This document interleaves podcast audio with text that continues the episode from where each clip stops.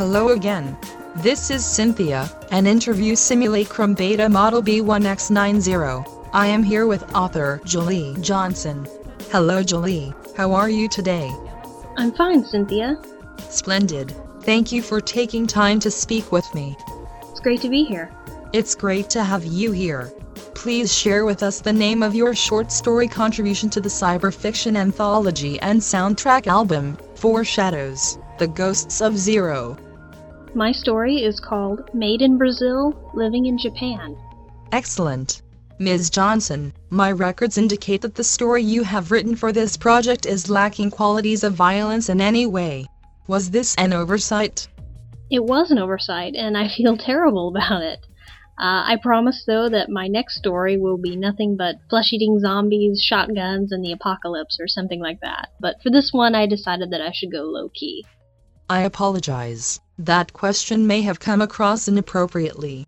As exciting as blasting flesh eating zombies with shotguns during the apocalypse sounds, violence is not necessary for a story to be excellent. Please forgive me. I did not mean to insult you. I am merely seeking information.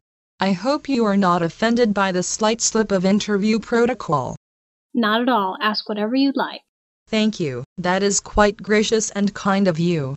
You know, I love the electric blue hair, by the way, and the spandex. It's a bold choice, but I think you pull it off. Why, thank you, Jaleigh. I wish I could take credit for this amazing ensemble, but it is actually the work of one of my exterior designers who happens to be a huge Lady Gaga fan. I'd like to take this opportunity to tell you how nicely dressed and pretty you look also. Well, thank you, Synthia. That's very kind of you to say. You're very welcome. It's nice to finally be interviewing a female for a change. Without naming any names, I observed that some of the men I've interviewed, although very talented and creative people worthy of attention, had a difficult time looking me in the optics, and instead chose to stare at my body. I don't know whether this was because I am an artificial life form which they have never seen before, or because I was scantily clad in tightly fitting spandex and lingerie. Perhaps a little of both. Shall we get started then? Question number one. How long have you been writing? Um, I've been writing for about 12 years now. Close to that. Very nice. You have been writing much longer than I have been existing as a self-aware artificial biped. Question number two. Please describe your writing in five words. Try stuff, see what works. For five words, that's a pretty accurate description of what my writing is in a lot of ways. Um, I've written in a variety of different genres, and I love to try new things. That's terrific. I, too, love to try new things. Question number three. What do you like most about being an author? Most of all, I think I like the idea of just giving people a good reading experience. I had a, a fan write to me one time and he told me that he'd read one of my books on the metro going to and from work. And I always remember him telling me that because that, in a nutshell, is exactly why I write. I want to give people an escape to entertain them for a little while, just while they go about their day. And it's just a pretty cool feeling. That is wonderful of you to care for your readers in such a thoughtful way. Question number four. For Foreshadows The Ghosts of Zero, you were asked to choose a selection of music to write to and use it to draw inspiration from for your story. What was this experience like? Did you find this unorthodox approach challenging or was it comfortable for you? I loved it, honestly. Uh, like I said, I really like to try new things, and when this project came along, I told the editor, you know, just give me a track off the CD. I don't, even care which one, and I'll run with it because it was just so much fun to put the track on my iPod and listen to the music and let the story just come from that inspiration. I mean, it was so different from anything that I'd ever done before. Um, but I would definitely do it again. Excellent. Question number five.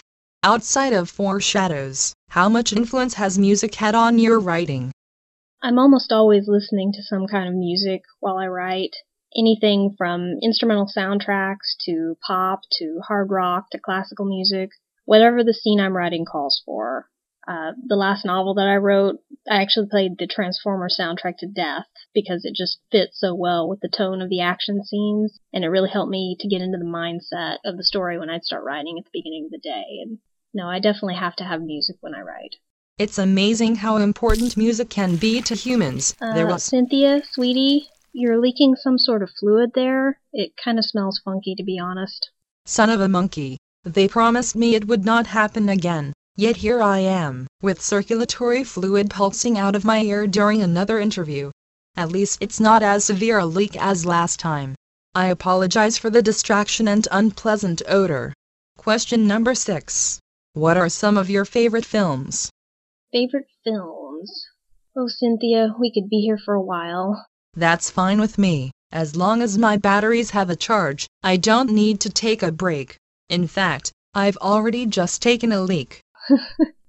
um, I love movies, so just to get some of the big ones out of the way, the Lord of the Rings trilogy, the original Star Wars trilogy, Princess Bride, Army of Darkness, almost anything by Miyazaki, like Princess Mononoke, Howl's Moving Castle, Spirited Away.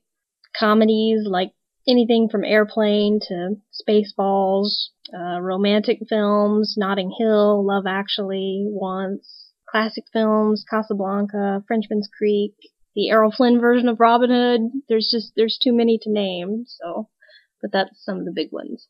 Those are some nice big ones. Hmm, now that's just naughty, but I have to say, I love it. What? Did I say something naughty? I'm not sure what you mean, but okay, as long as you approve. Question number 7. If you could have any cybernetic prosthetic or implant imaginable, what would it be and what would it do? I'm pretty sure that I would want cybernetic eyes because they would give me incredible vision. I'd be able to change their color to anything that I wanted, and of course, they would fire laser beams. Of course. Just be careful not to sneeze whatever you do, you'll burn your eyelids clean off. Question number 8. If you could have an artificially intelligent simulacrum companion, and it could look, sound, and act like anyone you'd choose, living or dead, who would it be? Well, my first instinct is to say Johnny Depp for reasons that should be obvious, but.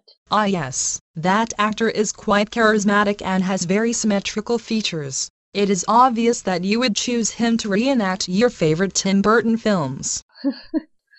uh, could I go with a fictional companion, or is that cheating? Absolutely not. Imagination is not off limits. I think I would go with Captain Malcolm Reynolds from Firefly if I could have any companion. For a lot of reasons, he would be the guy I would want to have my back, so so that's who I'm gonna go with. I can understand why.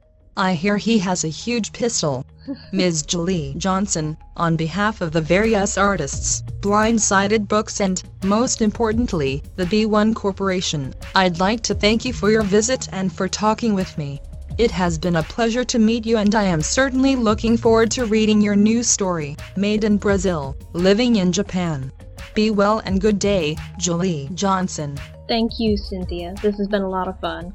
My pleasure. It was fun for me too.